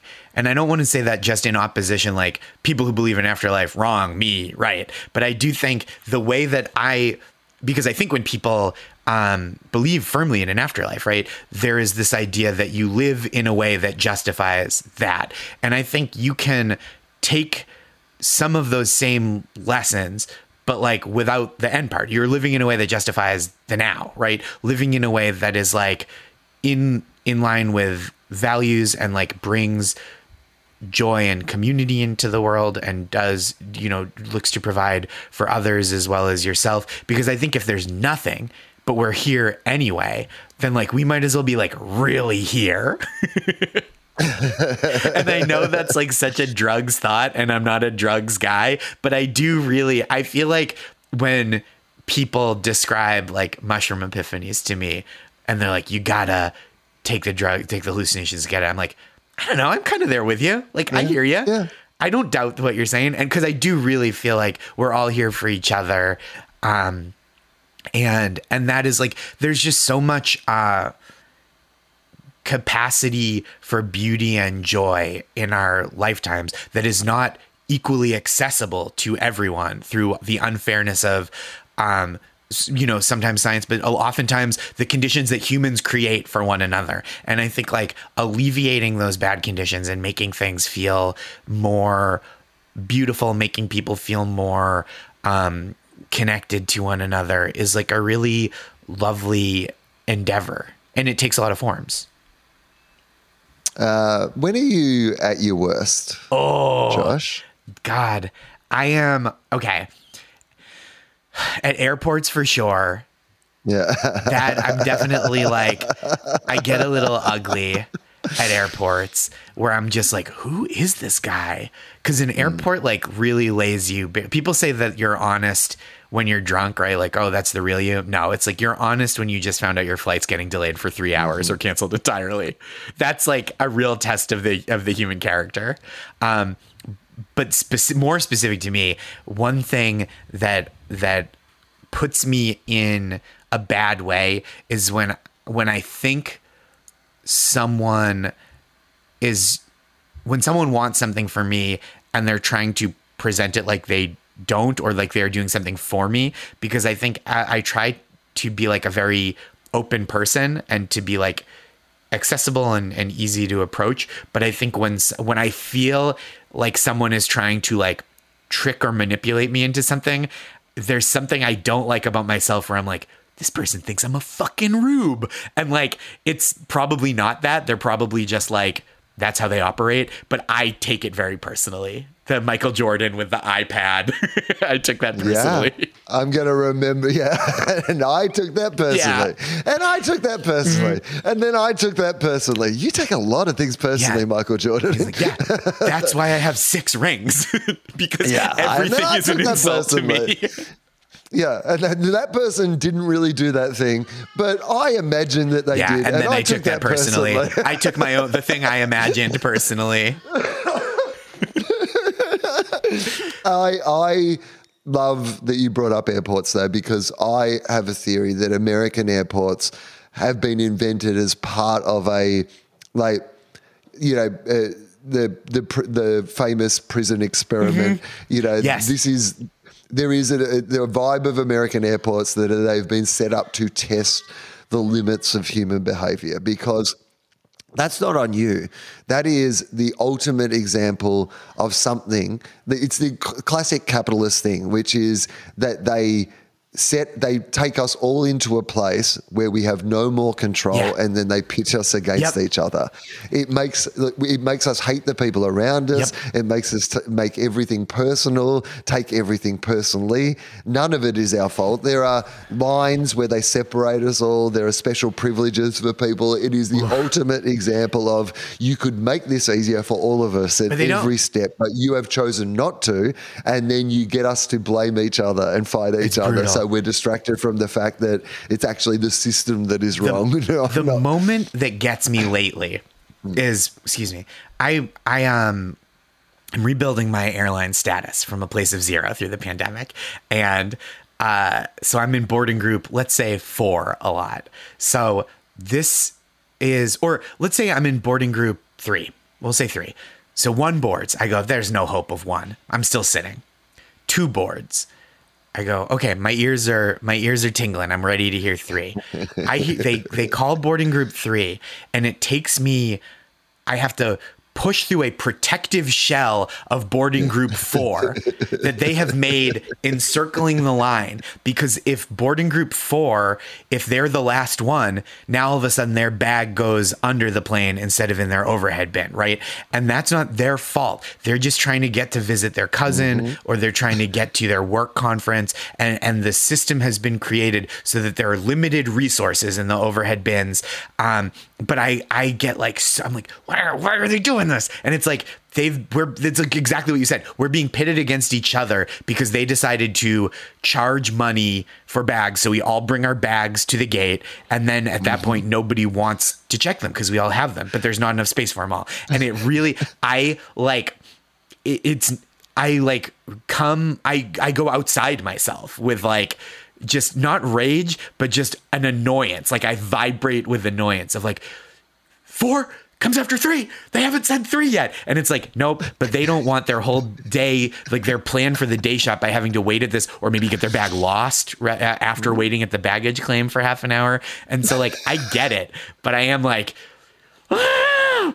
it is uh and it's so petty but it like really it it's not even that i think it's a petty thing to be annoyed about because it's annoying but the the like temperature that my blood reaches and like the cartoon steam coming out of my ears is like i don't recognize this person Uh, now I'm now notoriously early to everything because I realized at some stage that. Um, and I've built in a reward system now to things where I will like, you know, if I get to something early, I'll give myself a treat. Yeah. You know, like I'll go and get a coffee or like a, have a cake or something. Oh, my dog's decided they need to. Hang on. I'll just, no problem dog, dog. I had to bring in a reward system to myself, and the re- the reason was.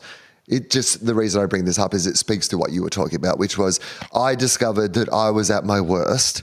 The aspect of my personality I did not like the most was when I was under time stress. Sure. If I am running late for something, I and I tried for years to just be better when I was running late, to not have that stress in my system. And I just realized I could not do that. I just, there is an aspect of my personality in the same way as when you're at the airport and you know the rationalization of all Yep. those sort of things, but it still has that effect on you Yeah. regardless. Yep. And that's, that's me running late. If I am running late for something, I become that person. i So understand that had to- completely I had to change my entire life and put in a whole new thing where I was just like, you know what?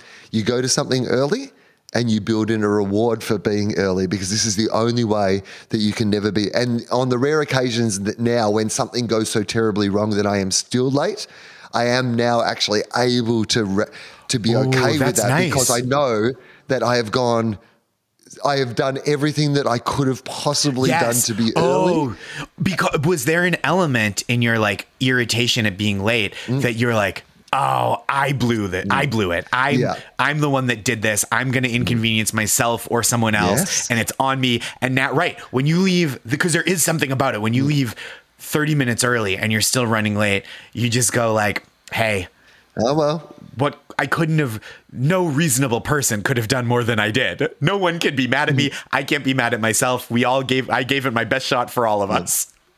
Uh, the other thing was living in LA for a while because yeah. nobody cares about people being late in LA because the traffic is so unreliable that everybody's just like, oh, you're an hour and a half late. I guess that's what happened today. Yep.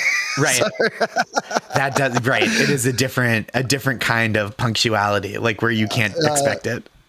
This is not my question. I like to attribute this question. Kurt Braunohler asked this of Pete Holmes on his podcast, but I love this question, so I am now using it uh, as a question to ask you, Josh Gondelman, which is this: Would you prefer to know if you had to choose one or the other? Would you prefer to know when or how you died? Ooh, I guess when. Hmm. Yeah. Yeah. And the rationale is if you knew how, you would think you would be obsessed with that thing Uh-huh. and could never avoid it. You would know. And, and you, but you would have no idea when, like, if it was like water or like even drowning, you go, well, maybe I avoid the sea.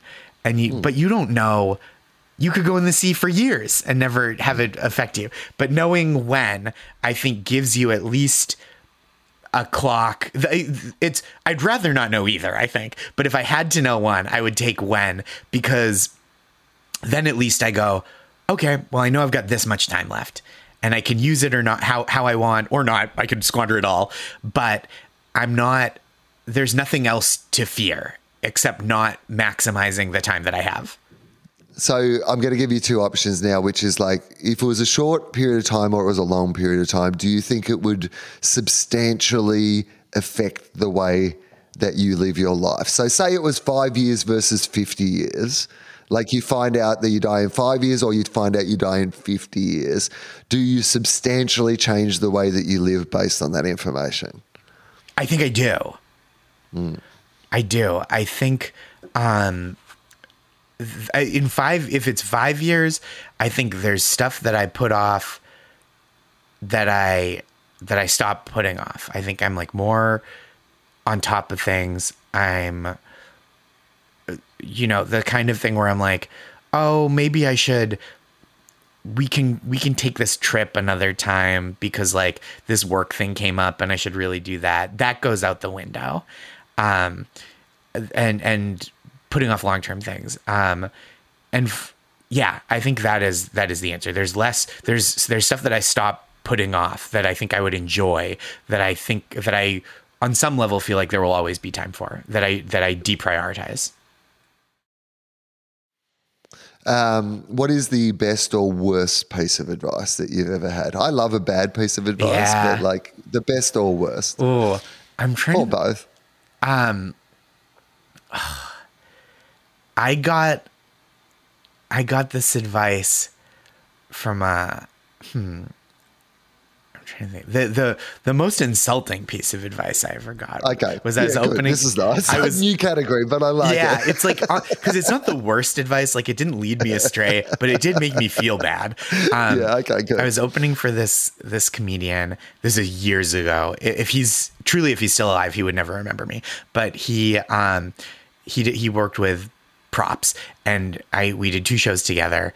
At the the Comedy Connection in downtown Boston, big huge comedy club, and he um, after the first show, I was a little tentative. It was my first time hosting at this big comedy club, and I was very excited but very nervous. And I did meh.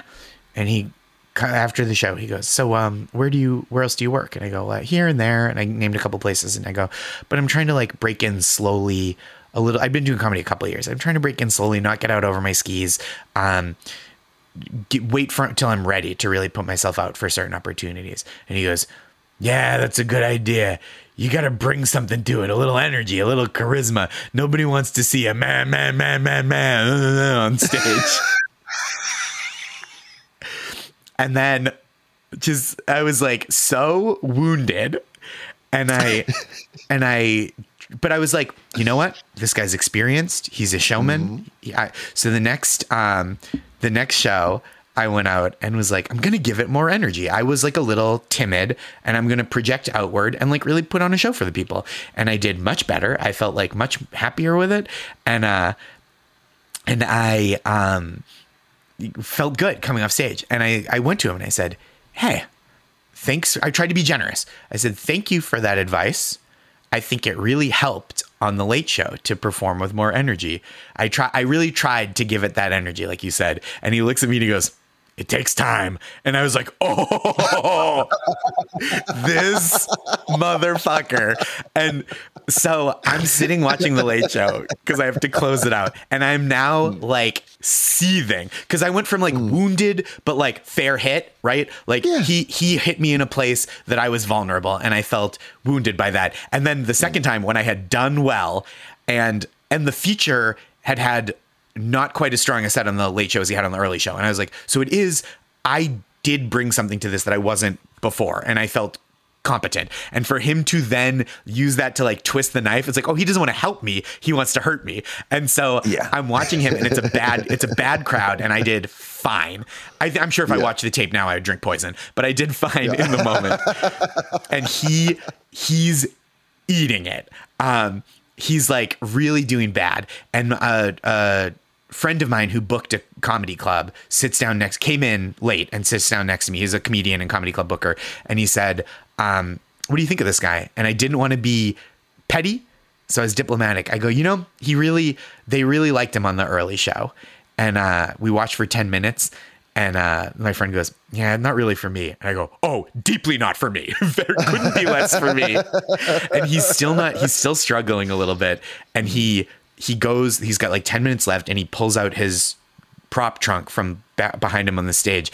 And I remember I turned to my friend and I go, This is, I'm so excited for this because he thinks he's going to get him with the props and he's not going to get him with the props. And I watched him struggle with the props for another 10 minutes. And I just felt like such petty vindication. but I'll never forget uh, more energy. Nobody wants to hear you. Meh, meh, meh. Well, that's, I mean, I understand. Like, of course, a prop person said that to you because, Totally. of course, props are the opposite of that. Yes. Right? Props are the person who says this needs a hat upon Yep. a hat upon a and hat. there's no like, that's what props are. because you just go, ta da. Yeah, that's yeah. You need more ta-da, not ma ma ma ma ma. I toured very early in my career this with a guy who, and he was lovely. Not in this, not not not none of the kind of negative energy Sure. that. So I don't want to, I don't want this to sound cruel. He was a lovely guy, but um, his big closing thing was he would do a Tina Turner impression at the end of the show, and like to make that effective, he would have to wear this lycra sort of, yeah, sort of t- tight lycra mm-hmm. Tina Turner style suit underneath Sure. his suit for the entire set. Wow. So he would then take off his suit suit and rev- put on this wig and reveal and do this like such commitment. And for most of the run that we did together, he killed. He was a very like crowd pleasing act, not like the height, not the height of clever comedy, but like if you're a crowd on a night out just wanting to be entertained, he was really, really good at Great. it. And then just hit that one night that for whatever oh. reason they were not into him. Oh, no. And all I could think was. He's still like I mean, you, you, you're wearing the suit and you know that that's not going to work. Yep. Like, and it didn't. But the oh. fact that you've had to wear this horrible, sweaty Yep. lycra suit, and because of course you're still going to close with it because you've bothered putting on the fucking suit. You know. I Like- it what would have been amazing if he'd done the thing of maybe you don't wait till the end to do Yeah. your best joke and just do that in the middle.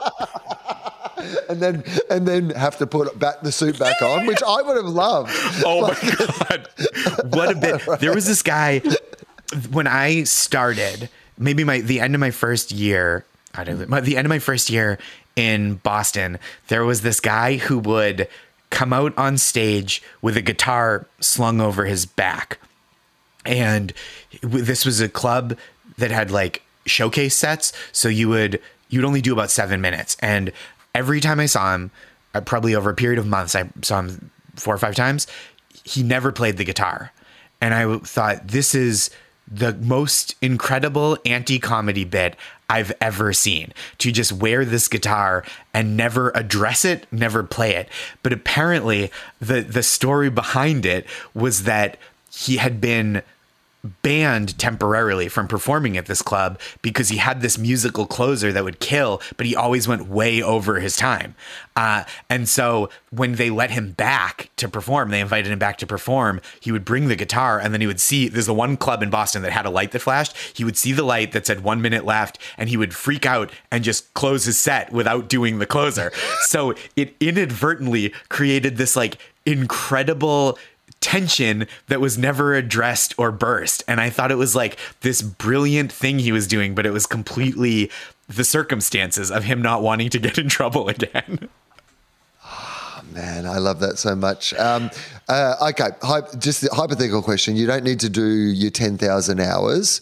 You literally just wake up one morning and you have this talent, any talent, any talent in the world. You can interpret it however you would like. But what would you love to be able to do without having to put in the work to be able to do it? Oh, there's a few. I think I would love to be a really good dancer. Yeah, okay. And what style of dancing? Is there a particular style of dancing that you would like to be good at or just general dancing? Wedding. Wedding dancing. really? Yeah. Like you mean like bridal dancing, people on the dance floor, wedding yeah, DJ style like I wedding want dancing? I wish I could be a guy hmm. that like at an event where there's a dance floor, people go, "Look at him, he's got the moves," and I'm so self conscious about dancing. I'm not the least rhythmic person, but I don't have any moves. So I think like there are other things that like guitar, skateboarding that would be cool to to master, but I don't feel I wouldn't feel like I'd earned it. But wedding dancing, I wish I were just the kind of guy that had like five or six little wiggles that people would respond to. Um, that I I just feel like it would round out my whole thing. I know. I I get that. I reckon that's a good answer. No one's ever said that before. I, I, I love dancing. I love people who can dance. I admire it, like any sort of dancing. Same. I think I find it very impressive. But so uh, when I first started doing comedy, my part-time job, very good part-time job for someone who was starting out doing stand-up comedy, was I was also a wedding DJ. In that brief period between you know, when, when I say wedding DJ, DJ is like the term DJ is what they said, but it was really just playing a bunch of CDs Oh, off sure. a list that, you know, the, the the approved list. Yep. You were now replaced with a Spotify playlist, essentially, Yes. would be the thing. But this was back in the day where, like, a lot of the, the the microphones that would be used for the speeches and whatever. So you were kind of the whole thing. So you'd be there for the whole. And I love nothing more than, for me, it was like binge watching an entire relationship, like Oh, going to a beautiful. wedding, Yeah. seeing the speeches, Yep. seeing the people who dance, all the personalities. I loved it. I loved the whole thing. What a- Funny stories. What an This- intimate thing to get to to like be a fly on the wall for over and over. Because it's sometimes you're like a plus one to the wedding of someone that you don't really know, Mm-hmm. and there's like you get that people watching, but it's you still feel like out of place. But when you're a wedding DJ, you're perfectly in place as an observer. Oh, hidden in plain sight, and you get to see everything Incredible. like from like from fancy you know hundred thousand dollar weddings where the best man mistakes it for the you know the bucks night and makes the most inappropriate Oh, speech geez, in yep. front of like you know these things through to like literally, I know this sounds like a bit and like but this is not a bit I like this is literally a thing that happened one time the bridal waltz that I had to play pay, p- play for the it was U2's I still haven't found what I'm looking for which I to this day is the greatest bridal waltz of all time That's that's right there on the face. Because there's songs that get played at weddings that are like not romantic songs, but are kind of staples. That one is like that comes right out and tells you what it is. Yeah, right. It's right there. Um, beautiful experience though, but I was always impressed by the people that they, the unassuming uncle or auntie or whatever who would just like get up from the table and then suddenly would be doing this incredible like swing dancing or whatever in the middle of the dance. Yep. It's it is. It's like the old gunslinger who doesn't want to Yeah. like you know get into Yep. a gunfight. I don't want to, I don't, and then suddenly you're like, oh my god, They're I pressed into realize but their you'd be able to reflexes are there. it's really good stuff. Oh, that's Um, only beautiful. a couple more questions, Josh Gond- Gondelman, and then we'll be done. Firstly, what can we plug for you? Like, what can people, you know, look for? Obviously, your comedy albums I highly recommend. Thank people you. can check those out. But what else? And then they, I've got a couple dates on the road in the US um, coming up. is there a place where, Yes. that, like, this is what I like to ask um, Yes. people. Yeah, yes, Um, go on. So my website, joshgondelman.com, has kind of a repository of um, albums and book and tour dates and some other stuff. But I also write uh, a newsletter every Monday called That's Marvelous. And it's full of pep talks, some to readers, some to just people that I uh, that have not asked for it or items that have not asked for it. And that I, all my tour dates are there when I write, you know, do little freelance stuff. If I write something for the New Yorker or New York magazine, I'll link to that. I link to like maybe a song that I'm interested in that week. And so just like kind of it's, it keeps you in touch for it's for a, a repository for all your Josh Gondelman news, but it also is I think it has value beyond just figuring out what I've been up to week to week. I think there's like I really work hard on it. That sounds perfect. what a great like place for people to go if they're really um, interested in what you're doing. That sounds ex- exactly what I was looking for. So Yeah, that's, that's great. exactly that's, it. that's yeah, nice. You can, there's a place you can go and find out all that you, that you need it's to know. It's informational, but I, I try to have it be more than just a mailing Yeah. list so that people, even if they're not not in a place that I'm coming to to do live shows, can still enjoy something week to week. Well, that's also good for me though, because now that I'm off all the socials, I do miss it, my kind of Josh Gondelman Oh, and thank writing. you. So now I'll be able to go Hey. and like, you know, consume that in a place that isn't part of the big infrastructure. Hey. I can just go straight to the source. This is what I you. like. I love a newsletter. Honestly, I subscribe to so many because I like it's it's almost like stand up where you're just like I want to see what this person's been thinking about. Like this person whose Yeah. brain I like. I want to see what they're they're on about lately. And so watching I or really want- reading or thinking about or what's yes yeah i agree i love Totally. that sort of stuff so two questions and then we're done uh, on my desk i used to have a little piece of metal with my, the closest thing to an inspirational slogan that i've ever had it would just ask a simple question uh, which was what would you attempt to do if you knew you could not fail so I'm going to ask you that question, Josh. If you knew you could not fail, if success was guaranteed, what would you attempt to do? Oh, if success was guaranteed, what would I attempt to do? I think it would have to be a dangerous physical feat. That's the kind of stuff that I really shy away from. And so I think it would be like, I guess, like, I mean, climb, I guess, like, climbing Mount Everest would be pretty spectacular, but even just jumping off something real high. But, like, that's the kind of thing that appeals to me. Like, doing something, because that's, I really resist doing things where, like, falling is going to be a big deal. And, and so I would say, like, that kind of big, ambitious, let's say climbing Mount Everest, just because you kind of, Yeah. yeah. Or maybe something less less environmentally catastrophic. Let's say hiking the whole Appalachian Trail in the United States. Okay, well, this last one you can take out all social responsibility. Okay, thank Very you. much a hypothetical question. This final one, so you don't have to do anything good for humanity. Okay. It's it's going to be a time travel question. Please. So, like, this is what I like to say to people: a return trip on a time a time machine, forward in time, backward in time. But what you do not have to do is fix climate change. You you do not have to kill Hitler unless your particular passion in life was always to kill Yeah, yeah, Hitler. yeah. That is fine.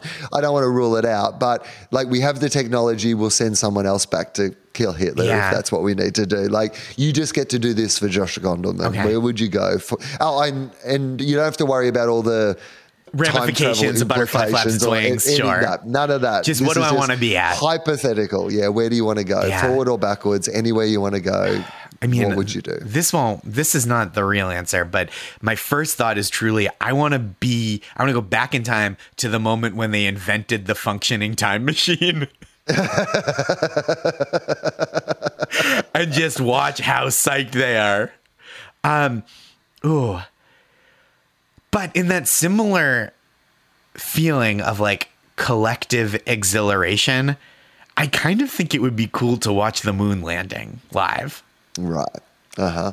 I want I I think what we've so much of what we've been talking about right is being a part of a big collective moment and that's something that is getting so fractured and I think like being present for something that like people use as a yardstick for um, where were you when this happened throughout their whole life without like a president being assassinated? It feels like a real thrill.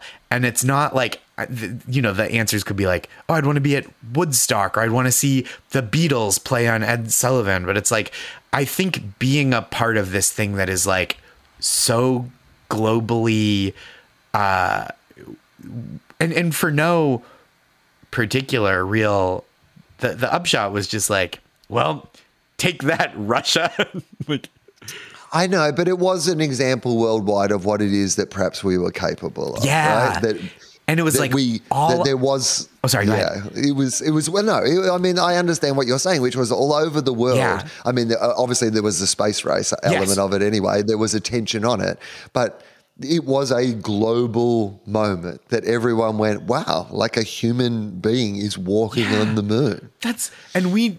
I mean, what a thrill to get to see Stanley Kubrick's greatest work as it premiered. No, no, Yeah, no, no, exactly. no, no, no, I mean, obviously, But, um, obviously, you know, to be in that studio that day. but but like what a thing like it had never happened before and to just be like wow like i would want to be Yeah. like i would want to be a part of that moment of people knowing that that happened and and following that story and like because that is i mean it was truly a national thing but it's like a also yeah like you said human ingenuity did something that that humans had never done before.